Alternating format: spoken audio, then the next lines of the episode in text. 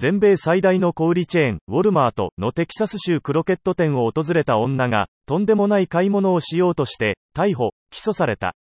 身柄を拘束されたのは、レベッカラ・ネット・テイラー被告49歳。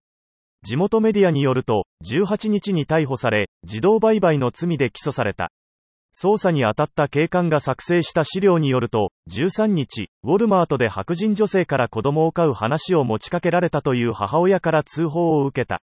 母親の証言によると、セルフレジの列に並んでいた際、テイラー被告から声をかけられた。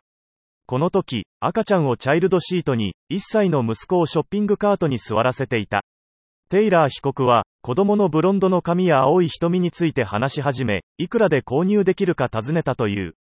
冗談だと思って笑い飛ばすと、車の中にある25万ドルを支払うと主張し始めた。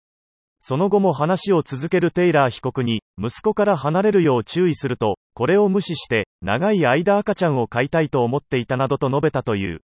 話はさらに奇妙な展開をたどる。もう一人の女性が加わり、子供の名前を尋ねるなどした。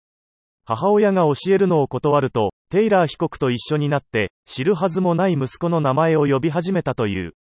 その後、二人が店を去るのを待って、車に向かったが、駐車場に入るや否や、再び遭遇。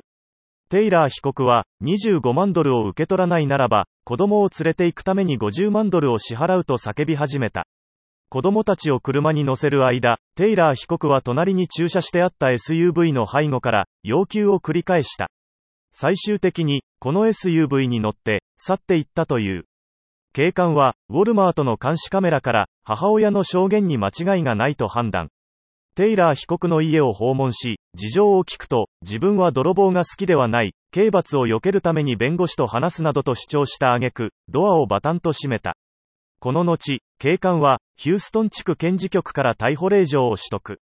18日に身柄を拘束した。有罪となった場合、2年以上10年以下の禁錮刑に加え、1万ドル以下の罰金の支払いを命じられる可能性があるという。